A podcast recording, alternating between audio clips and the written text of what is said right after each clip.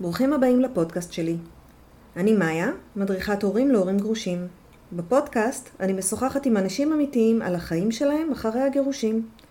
אז מעבר לסטיגמות ולהנחות, סיפורים אמיתיים של אנשים אמיתיים.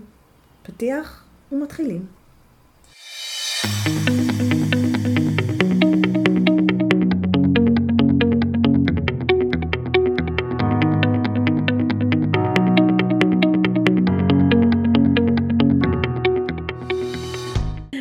היי, היום אנחנו עם אה, שני אורחים מאוד מיוחדים, אנחנו עם אה, גור קורן ועם אנדריאה שוורץ.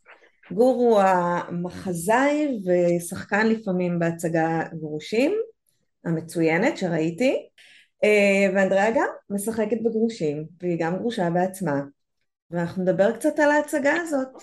אז היי. שלום. היי, מאיה, אה, רק תיקון קטן, אני לא משחק בגרושים, לפעמים אני משחק בהצגה אחרת, שני אנשים בלילה. הייתי שמח לשחק יום אחד עם אנדריאה בגרושים, ואני עדיין מחכה לזה. אז גור, בוא תתחיל ותציג את עצמך. מי אתה? אה, קוראים לי גור קורן, אני אה, בן 49 עוד מעט, אני, כן, מחזאי ושחקן בתיאטרון הקאמרי. אנדריאה, רוצה להציג את עצמך? כן, אז אני אנדריאה, אה, אימא לשני בנים, ושחקנית בתיאטרון הקאמרי, ומשחקת בהצגה גרושים שאני מאוד מאוד מאוד מאוד מאוד אוהבת, ו... וזהו, אני ממש שמחה לדבר איתכם, ממש. היי, גם אני.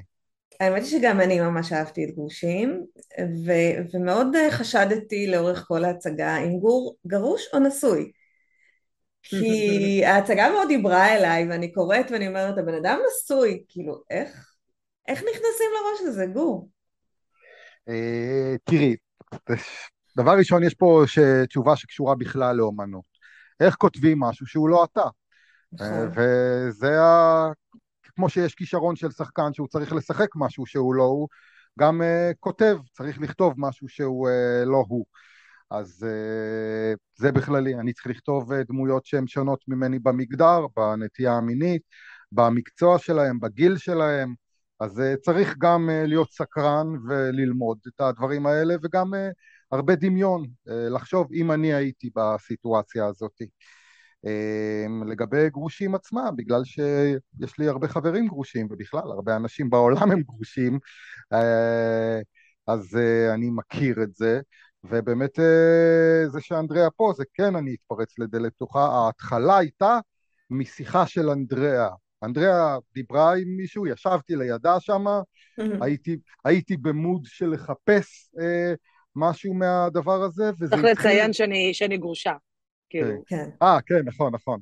ואנדריאה סיפרה משהו על היחסים עם הגרוש, אה, וזה פתאום כאילו הדמיון שלי הלך לשם, ולמחרת כאילו הייתה לי הרגשה, אמרתי יאללה, אני הולך לשם. אז הדמיון שלך באמת עבד, כי אני, אני לא מכירה הרבה שיחות כאלה בין גרושים, ההצגה מדברת בעצם, זה שיחה בין זוג גרוש. זה ממש אה, שיחה בין uh, זוג גרוש, זה דינמיקה של uh, זוג גרוש, זוג גרוש גם מאוד מאוד ספציפי, ו... אבל זה דברים שאתה גם מכיר מהחיים. אחותי גרושה, הרבה חברים שלי גרושים, אנדריה חברה טובה שלי גרושה, אבל גם אה, יש שם, זה משהו בין גבר לאישה אה, כללי, אה, שהוא בכלל על יחסים של גבר ואישה, ועל חברות של גבר ואישה. וטעויות, טעויות שגבר ואישה עושים. ובדברים האלה, בגלל שאני לא צעיר, וגם אני בזוגיות הרבה זמן, יחסית אני מכיר לא רע. איך הרגשת לשחק בהצגה? קודם כל, אני, אני זוכרת שכאילו באתי לקריאה, למחזה שקוראים לו גרושים, שאני גם יודעת שהוא התחיל משיחה שלי שהוא שמע, אז אתה יודע, אתה, אתה בא עם כזה, וואי, מה אני הולך לקרוא עכשיו? ודווקא שמחתי לגלות שהסיפור של הזוג הזה הוא לא הסיפור שלי. יש את המשפט המפורסם שכל המשפחות, איך זה, סליחות אותו דבר? כן, אבל כל אחת אומללה בדרכה, אז הם אומללים בדרך שלהם ולא בדרך שלי. שזה עזר לי דווקא, כי זה נורא הלחיץ אותי. מאוד שמחתי לעשות משהו שהוא, שהוא גם נורא קרוב אליי, שאני יכולה להבין בו את המהות, את הדבר הכי הכי הכי שברירי של פשוט פירוק משפחה. לא משנה מה הסיבה, אם הסיבה היא שונה, לא משנה אם הבני אדם האלה הם שונים ממני, האבל על אובדן המשפחה קיים אצלהם בטוח. זה גם מה שאני הרגשתי. כן. שזה לא כן. משנה של מי הסיפור, יש שם אלמנטים לא שמאוד לא דומים. מאוד דומים, בדיוק. והדבר הזה שהמישהו שהיה החבר הכי טוב שלך, הוא היה, זה, פשוט היה, אתם פעם אהבתם, פעם הייתם מחוברים ברמה שכאילו, אצלי אנדריאה ובן זה, זה, זה, זה מותג, זאת אומרת, זה לא, ופתאום אתם לא, זה לא, זה, זה מטורף. ואף אחד לא יכול להבין את זה, חוץ מגור. כשאנחנו נפרדנו, כשעמדתי אני והגרוש שלי, אז הוא היה עוד בעלי, בשיחת הפרידה במטבח, אמרתי לו, אבל איך אני אמורה להתגבר על המשבר הכי גדול בחיים שלי בלי החבר הכי טוב שלי, בלי הבן אדם שמכיר אותי הכי טוב בעולם הזה. וואי, איזה משפט, אימא'לה. ושם זה יושב, וש... כאילו, וואלה, את כל המכשולים, כל מה שעברנו עד עכשיו עברנו יחד. וזו תקופה וואו. קשה, אבל לשבת בהצגה הזאת ולראות שוואלה, אני לא חושבת על זה הרבה בעשר שנים שאני גרושה, אבל פעם היינו חברים. פעם הוא היה החבר הכי טוב שלי, פעם הוא הכיר אותי הכי טוב בעולם. ולהיכנס לשיחה... הוא עדיין מכיר ניואנסים שלך, עדיין הוא מכיר, כאילו גם בהצגה, אני אומרת, אוקיי, הם לא ביחד, אבל הוא מכיר את זה שכשהיא עושה את הפרצוף הזה, והוא יודע נכון. את המנגנונים שלה. יואו, זה, נכון. זה פסיכי. ההצגה הזאת נוגעת בהמון המון אה, נושאים מאוד קטנים. אחד הנושאים שהיא נוגעת בהם זה מתי מפרקים בית. כאילו, על מה שווה לפרק בית. האם זה שאני אומלל שווה לפגוע בילדים בשבילו? האם uh, הדברים האלה, זה דברים שעוברים בראש של כל גרוש, אני חושבת. כמה, ש... כמה שוקלת ההחלטה, כאילו, כ... עד מתי? מתי זה מתהפך? כשאני מספיק אומלל? כשאני רוצה משהו אחר? אז בהצגה, באמת, כאילו, הזוג הזה, יש מעליהם עננה של סוד, או שקר, או הסתרה של משהו נורא נורא גדול במשך כל השנים שהם אה, ביחד. כן. זה גם משהו מאוד מאוד מאוד קשה, כי, כי התחלנו, אמרנו שהם החברים הכי טובים, אבל אם יש ביניהם סודות כל כך גדולים, אז זה גם משליך על כל ה... אתה אומר, אז מה היה בעצם? אז הכל היה שקר, אז הכל לא היה. אבל הוא אומר שהסוד היה גם שלו מעצמו. אה, נכון, נכון. זה לא רק ביניהם. אבל זה, כבר עניין של נרטיב, כמו שאומרים בהצגה. בהצגה. שאתה תופר לעצמך אחרי זה את התיק הסנגוריה שלך. אה, ואתה יודע שכל כך פגעת, אתה גם משנה את הנרטיב ואומר, אה, פגעתי גם בעצמי. עכשיו, זה יכול להיות צודק וזה יכול להיות לא צודק. האמת פה היא איפשהו באמצע. אה, זה לא אומר שהוא לא פגע בה, זה שהוא פגע בעצמו. כן. ויש פה איזה מין, הקהל עושה איזשהו בית משפט כזה של עם מי אתה הולך ומי אתה חושב צודק, כי שניהם נפגעו ושניהם גם צודקים ושניהם רוצים להיות מאושרים. אז באמת הקהל צריך להחליט, וזה נורא קשה כי אתה מחבב את שניהם, ואתה מכבד את שניהם סך הכל. סך הכל שניהם מאוד אנושיים. מאוד, מאוד. צריך להיות צודק? כאילו זה חייב להיות על צדק?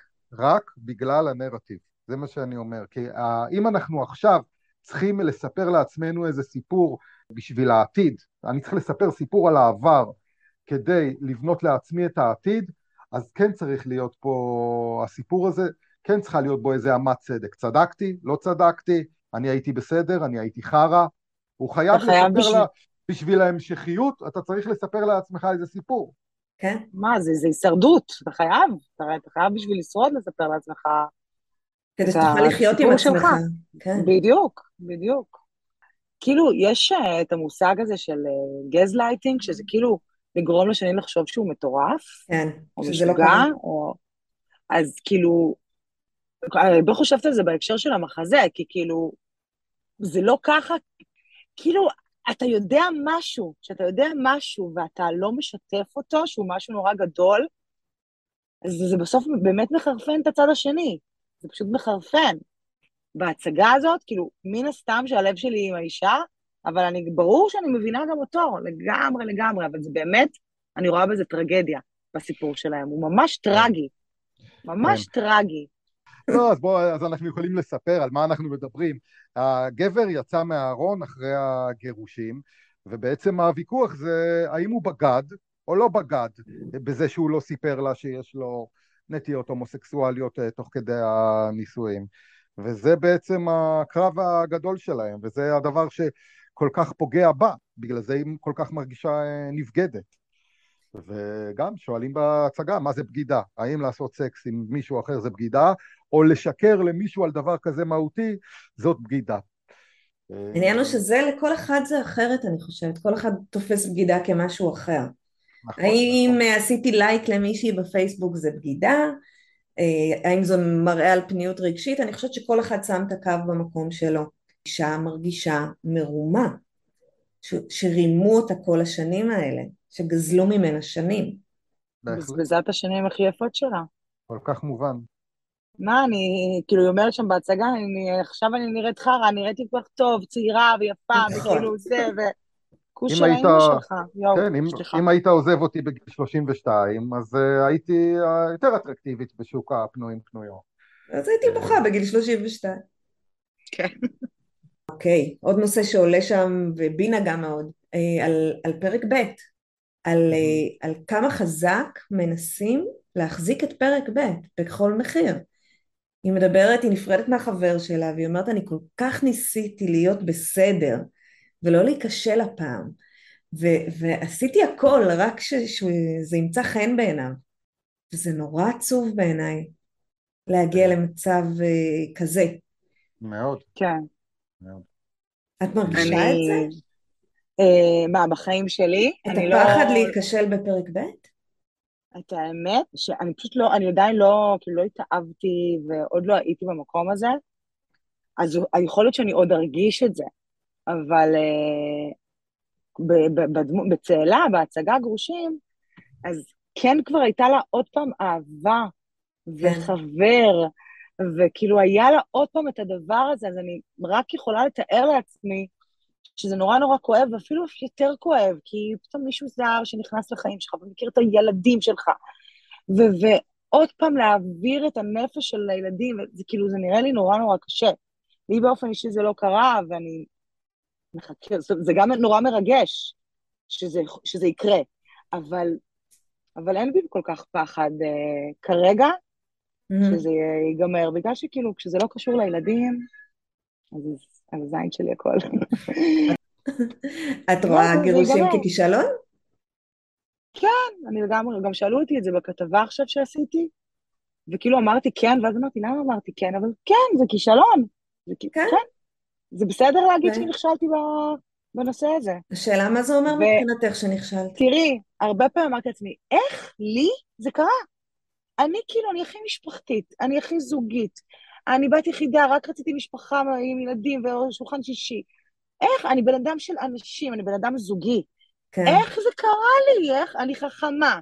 אני יודעת מה צריך לעשות בשביל לשמור על הזוגיות. אני יודעת הכל, איך זה קרה לי, כאילו. אז כן, אז כאילו נכשלתי שם. אבל uh, הצלחתי במקומות אחרים כנראה, אבל זה, כן, זה עדיין, אני מרגישה שם תחושת כישלון. שוב, ביחד, דיברתי איתך על זה קודם, אני אגיד גם לגור, שהייתה לי עם אה, מאיה שיחה על זה שאפשר להרגיש שני רגשות ביחד. גם כן, להיות עצוב וגם להיות שמח. אני גם אה. מרגישה תחושת כישלון וגם מרגישה תחושת הצלחה על זה שהתגרשתי. זאת אומרת, זה בסדר, אני מרגישה את שני הדברים, וזה אפשרי, כאילו. מובן לי מאוד. לי נורא קשה עם המילה כישלון. כי... כן, אני מבינה, אני מבינה. מה נכשלת? מה? אוקיי. זאת אומרת, קודם כל כישלון הוא רק צעד אחד בדרך להצלחה. נכון. אנחנו נכשלים המון פעמים בחיים שלי, אני בטוחה שאמרו לך לא באודישנים, ולי אמרו לא בהמון דברים. בסדר, זה רק עוד, עוד ניסיון חיים, עוד חלק אחד. תקשיבי, הילדים שלי מדקלמים, מדקלמים את המשפט, אומרת להם, מה אתם צריכים לעשות? אחד רוצה לשחק כדורסל, מה אתה צריך לעשות כדי להצליח? להיכשל. הם זה מה שהם תמיד עונים, ואני ממש... חלק במסע. מטמיעה מהם את זה מאז שהם קטנים. נכון, זה חלק מהמסע. כשזה קורה לך במשהו שהוא כל כך גדול, ושל, אצלי זה היה עשור, וזה, זה כאילו, אתה לא מאמין שכאילו, וואי, זה כל זה עכשיו בשביל איזושהי, נורא חיכיתי, ועדיין איפשהו אני מחכה לראות את ההצלחה הזאת. אני יודעת שהיא קיימת, אני יודעת שאני עוברת במנהרה של כישלון ושל כאב בשביל האור בקצה, אבל אני עוד לא ראיתי את ההצלחה. איך היחסים שלך עם בן? מדהימים, טפו טפו טפו, חמסה חמסה. איזה עוד הצלחה את רוצה לראות? נכון, נכון. יש אה, עוד הצלחות, נגיד... אה, יש מלא הצלחות. לא, אני אדבר על אנדריאה במקרה שאני מכיר אותה. נגיד, כן. הילדים של אנדריאה ובן הם ילדים מדהימים, מהרבה מאוד בחינות. אז, אז למה לא למדוד את זה כהצלחה שלהם כהורים? לא, אני, אני גם רוצה סתם לציין, נגיד באופן אישי, הקשר שלי עם הילדים זה, זה משהו מטורף. נכון. למרות שאני רואה אותם חצי מהזמן, הקשר שלנו הוא קפץ הרבה הרבה הרבה נכון. מדרגות. כאילו, זה מטורף היחסים שלי איתם, אני ממש מרגישה שהרווחתי חלק בילדים שלי שאולי לא הייתי מרוויחה אם הייתי נשארת נשואה. זה, זה משהו שגם צאלה אומרת, אנחנו אנשים יותר טובים ואנחנו הורים יותר טובים. זה כן, מאוד קורה. כן, נכון, נכון. אני באמת מרגישה שזה משפט, כאילו, אמרתי לעצמי, אם תשאלי אותי איזה משפט אני אוהבת מההצגה, אז זה היה אחד מהמשפטים שחשבתי עליהם, כי אני מרגישה עליי שזה ממש נכון, אני אימא. יותר טובה, ובטח שבן אדם יותר טוב. כי הקשר עם הילדים, את, את פתאום צריכה להיות גם אימא וגם אבא. את uh, פתאום צריכה להיות גם השוטר הטוב וגם השוטר הרע. וגם כן. כשלא רואים אותם כל הזמן, אז מתגעגעים, אז זה חסר. אז את מעריכה. אני מדריכת הורים. אני פוגשת המון הורים. ההורות משתפרת. כאילו קופצת רמת הקשר. זה מקפיץ כן. את זה למעלה. גור, כתבת את ההצגה הזאת לנשואים או לגרושים? אה, כתבתי אותה אה, לשחקנים, שמאוד רציתי שהשחקנים יעבדו. אה, כתבתי אותה בעת הקורונה. אני לא יודע אם... כתבתי אותה לכל האנשים, כל אחד מוצא שם משהו. גייז גם חושבים שזה הצגה בשבילהם, דרך אגב, וגרוש, ובנות בגיל 40 חושבות שזה הצגה בשבילהם, וגרושים חושבים שזה בשבילהם, נישואים חושבים שבשבילהם, אבל אני חושב שזה בעיקר על חברות של גבר ואישה, באשר הם. בגלל זה אני, אני חשבתי, האם אתה רוצה להזכיר לי כגרושה שוואלה פעם היה לי חבר, או שאתה אומר לנשואים, חבר'ה, יש רגעים פה ששווה לשמר.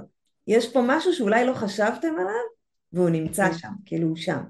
יש שם רגעים בזוגיות של יר, ירון ואצל הדמויות האלה, שגם אצל נשואים אני חושב שהם מעוררי קינה, אתה אומר וואו איזה חברות יש להם, איזה קשר עמוק נכון. אז אה, זה גם וגם אה, כנראה, ואני חושב שגם זו הצגה שנותנת תקווה, כי הסוף הוא כן אה, נותן שם על ערך של חברות בין גבר לאישה שיש לו תקווה. ואתה חושב שבאמת גרושים יכולים להיות חברים טובים? אני חושב, אני חושב שכן. מה את אומרת, אנדריה?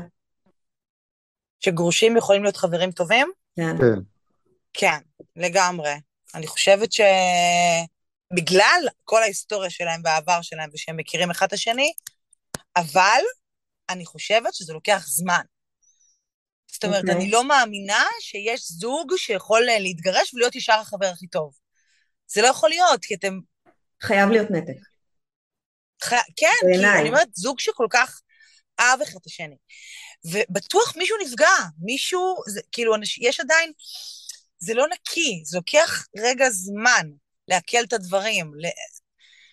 ואז כן, אפשר, אני, כן, אפשר.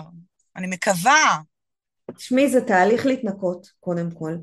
נכון. אה, ויש שם משקעים, אני חושבת שתמיד יהיו משקעים, גם אם התגרשתם הכי בטוב, כי אני חושבת שתמיד יהיה איזה משהו, תמיד יהיה, תמיד תהיה צאלה שמרגישה מרומה. זה גם אם, גם אם הוא חבר שלה, וגם אם הוא מכיר אותה, וגם אם הוא... תמיד יש שם את הקשר של למה זה לא הלך, רגע, קרה שם משהו. עבורי זה מדע בדיוני, לשבת ולדבר ככה. אז אני חושבת שיש לי כאילו משהו שהחלטתי, אני לא יודעת אם הוא נכון, באמת, אני לא יודעת אם הוא נכון, אבל בראש שלי החלטתי שמי שיכולים להיות חברים, כאלה שהחברים הכי טובים, אתם מכירים את אלה? כן. הם כנראה לא אהבו. אני מסכימה איתך. כנראה הם לא אהבו, כי אם אהבתם, אין מצב שזה יכול להיות כל כך כל כך נקי. קשה לשחרר את זה. וואלה, החברים הכי טובים, כל שישי ביחד. לא נסחף. הם לא אהבו. זהו. לא יודעת אם הם אהבו או לא אהבו, אבל אני חושבת שכשזה נגמר, אז תודה לאל שיש לו מישהי חדשה, תעזוב אותי, תרד ממני, אולי כן. ככה זה יכול לעבוד. חושבת שאם היו רגשות ואם, את יודעת, יש לנו, אנחנו בני אדם, זה רכושנות, זה, זה קנאה, זה אגו, זה מי צודק ומי לא צודק פה. אבל משפחה אתם משפחה לנצח. אין ספק. לנצח. שני ילדים מהממים, ואנחנו שנינו זורמים להם בדם. אין להם מה לעשות, לא יכולים. מה זה, אני לא הורדתי את הטבעת נישואים שלי, כי פשוט נורא נורא אהבתי אותה. ואמרתי לעצמי, מה זה משנה? כאילו, הברית שלי ושלו היא לנצח נצחים. נכון. אני והוא זה לנצח. אני גם, אה, את יודעת, בגלל, עוד פעם, בגלל שאני מכיר את אנדריאה, ו... אבל אם אני, עוד פעם אני אומר, אני מחזאי. אה, מחזאי הוא כמו שחקן, צריך להיכנס לדמות. אם אני כאילו אישה אה, גרושה, ואני כאילו, ויש לי בן, כמו לאנדריאה, ואני רואה בבן שלי את, את הגרוש שלי, מן הסתם, כי הוא דומה לו גם. כן.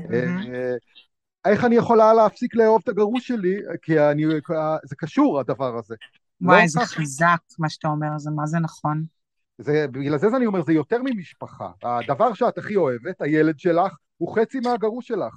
יש כן, פה בטוח, אבל... אה, בטוח משהו אחד גם שמזכיר אותו. אז איך אני יכולה או... להפסיק לאהוב אותו, איך אני יכולה לגמרי לשנוא אותו? זה, זה, לה... זה להתנכר לבשר שלי. זה נכון, זה מאוד מורכב, אין ספק, גירושים זה לא קל. ועדיין, אחד הדברים שנורא מרגיזים אותי, בגללו פתחתי את הפודקאסט הזה, כל בן אדם שלישי גרוש בישראל, ועדיין הסטיגמה היא מזעזעת. מסתכלים עליך עדיין, בגלל זה רצתי לראות את ההצגה, אמרתי בוא נראה מה הנשואים חושבים עלינו, כאילו, כן. איך רואים אותנו. ויש נורא סטיגמות שאני, אמרו לי, איך תמצאי מישהו, מי ייקח אותך כאלה? ואמרתי, אני, אני צריכה לדבר עם אנשים כמו אנדריאה, הכל בסדר, אין לה קרניים, היא ממש נחמדה וחכמה, וידעת, ויש לה את הסטטוס הזה. אז ההצגה מוציאה אותנו אה, בני אדם? ההצגה, מה זה באדם? אחוז שילינג באדם. אה, הם אנשים, הם, הם אנשים כמוני. במה אני, אה, זה אומר ש... במה אני שונה מהם? בשום דבר. נכון. שום דבר. הגיוני גם שאתה יכול להתייחס אליהם כאנשים גיבורים. שהצילו לעצמם את החיים, הצילו, ל... הצילו לילדים שלהם את החיים, למה כזה, וההפך, מי שהחליט שהוא נשאר בנישואים אה, סובל, אז אה, מי פה הווינר ומי הלוזר? זה נכון. איך רוצים להסתכל על זה. יש לי שני דברים להגיד על זה. אחד, שאני אומרת, כאילו, תמיד אני אומרת, אפשר לעבור איזשהו משבר ולעבור אותו ולגדול מזה, אפשר להתגרש, ואנחנו, כאילו, אנחנו התגרשנו, ואפשר כאילו להיות במשבר ולא לעבור אותו, ולהישאר נשואים, כאילו להישאר בחרא. אנחנו בחרנו את האופציה של הגירושים. יש את האופציה של כמובן להיות זוג טוב ולעבור את זה בטוב, אבל איפה האופציה הזאת שאנשים לא מדברים עליה, שזה סתם להיות נשואים אבל בחרא? כאילו, אנחנו, את יודעת, המילה הזאת קשה לי, גרושה, נורא קשה לי, אני לא מצליחה. המילה קשה. זה, זה אגב מה שאמרת, הסטיגמה, המילה מאוד קשה לי, למה? ואני שואלת את עצמי הרבה פעמים למה. עכשיו, עזבי שאני רווקה בתעודת זהות כי לא התחתנו, סבבה?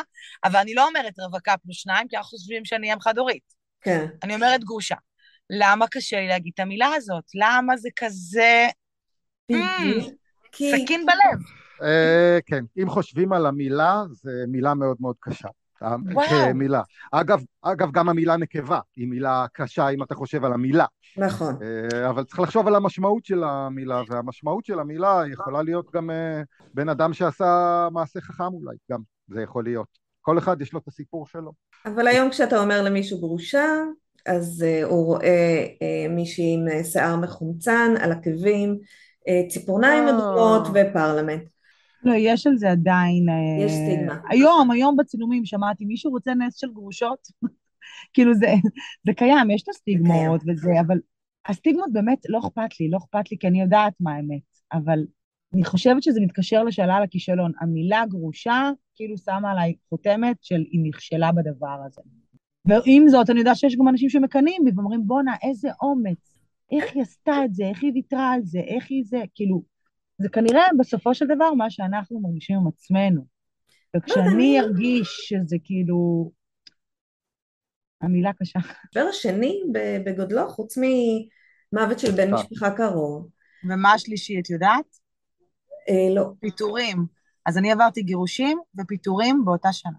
אה, יופי, יופי. כאילו קורונה, כן? אוי, זה נורא. נורא. אז תחשבי שעברת את כל זה. זה גבורה. את מתמודדת ביום יום עם סיטואציות שאנשים לא מתמודדים איתם, את מתמודדת עם ילדים שלפעמים חוזרים הפוכים, ואת צריכה לחבק אותם, מתמודדת עם קושי נורא נורא אישי וקשה, ואת עושה את זה. אז אני, אני חושבת שאנחנו צריכים להיות גיבורי על. אבל אה, גור נתן פה נקודה שלפעמים גם אנשים שנשארים בנישואים ונלחמים הם גם עוברים קשיים לא, לא פחות אה, קשים. אז אני לא יודעת. אני רוצה לספר לכם סיפור. כן. על הלילה הראשון שלי בדירה החדשה. אוי. לא היה לי כלום, היה לי רק ספה. בבוקר חברות שלי באו, לא משנה, עזרו לי לפרוק וזה, בערב באו מלא מלא חברים עם קפה, עם אה, נועה חברה שלי בסיר קציצות, באו להיות איתי. עכשיו, היה לי רק ספה. אז כולם ישבו על הרצפה. נועה הביאה ארבעה כיסאות פלסטיק, ועל הספה ועל הרצפה ועל הכיסאות היו איזה עשרים איש, ופשוט זה נראה כמו שבעה. בדיוק כמו שבעה, ומה עושים? צוחקים, ומדי פעם אנדריה בוכה, ואז מישהו בא ומנחם אותי. בול, בול, כמו שבעה. ממש חשבתי, אם מישהו מצלם את זה, ככה זה נראה. זה קצת נכון. מישהי שהתראיינה לפודקאסט אמרה פעם, כשמישהו מת, אז יש, מוציאים שלט, ואומרים שמשהו נורא קשה קרה, אבל כשאת מתגרשת אז לא. אף אחד לא מודיע. חברים, איפה אפשר לראות את ההצגה היום? אה, בבית שלכם. זה הפתרון הכי טוב זה בבית שלכם. אה, ומה היה, אני אומר, תארגני אצלך בבית, ואנחנו באים. לא, אז עכשיו ברצינות אני אענה. א' כל צריך, אה, כדאי לראות את זה בתיאטרון הקאמרי, זאת הצגה מצוינת. ואפשר לראות אותה באתר של תיאטרון הקאמרי. חוץ מזה, אתם כמובן יכולים לפנות אל אנדריאה ואליי בפייסבוק, באינסטגרם, איך שאתם רוצים, אתם דרך הקאמרי, ואנחנו מגיעים אליכם הביתה, זו הצגה מאוד זולה, וזו חוויה אה, מדהימה. אנדראה משחקת בה עם פרטנר אה, מעולה, שחקניות משחקות בה, עוד שחקנית ועוד שחקן, וזו חוויה, בגלל שההצגה עם התכנים אינטימיים, מאוד כיף לראות אותה גם באופן. ככה התחלנו, מאוד... עשינו אותה בבתים במשך כל תקופת הקורונה מול 20 איש, כן. וזה סופר אה, אינטימי ונורא נורא כיף. כמה, גם לנו וגם לקהל. כמה אנשים צריך? 20, 30, כמה שנכנסים בבית. בסלון. כן. עשינו את זה גם בבית שלי מול 17 איש כמה פעמים. נכון. וזה היה מדהים. נכון, נכון, וזה באמת חוויה, והחלום שלנו זה להופיע בערב גרושים גרושות. ממש. להופיע שיש רק גרושים בקהל, זה יהיה אנרגיה מטורפת. אני רוצה להגיד שאני ראיתי הצגה בבית, וזו חוויה אחרת לגמרי. אתה חלק מזה, ובתור קהל ובתור מי שראתה די הרבה הצגות בחיים, אני מאוד אוהבת. זה משהו אחר. משהו אחר. גם לנו, אגב, גם לשחקנים. כי אנחנו רגילים לראות קהל כחור, חלל שחור, נקודה שחורה נורא גדולה, ופתאום אני רואה עיניים, אנשים יושבים לידי, וגם החוויה של אחרי ההצגה, שיושבים ומדברים, זה פשוט חוויה מטורפת, גם לקהל וגם לשחקנים, ממש. תודה רבה חברים, היה... תודה, היה מה זה כיף. גם תודה, לי. תודה מאיה, מאוד נהנינו. ביי אנדראה. ממש. לעוד מלא הצגות. ביי ביי. ביי, ביי, תודה. ביי. עד כאן הפרק להיום. תודה שהאזנתם. אם יש לכם סיפור לספר, או שתרצו להעיר על משהו ששמעתם בפרק, אתם מוזמנים לדף הפייסבוק שלנו, החיים הסודיים של הגרושים. אם אתם מרגישים שאתם צריכים עזרה בהורות החדשה שלכם, בביסוס הסמכות ההורית, ביצירת קשר עם הגרוש או הגרושה, גבולות, הקשר החדש עם הילדים, או כל נושא אחר הקשור להורות של גרושים, אני מזמינה אתכם ליצור איתי קשר דרך האתר שלי www.maya.com באתר תמצאו מידע נוסף על הנושא וכן דף הסכמות שיעזרו לכם לבסס את הקשר בין ההורים הגרושים. תודה ולהתראות.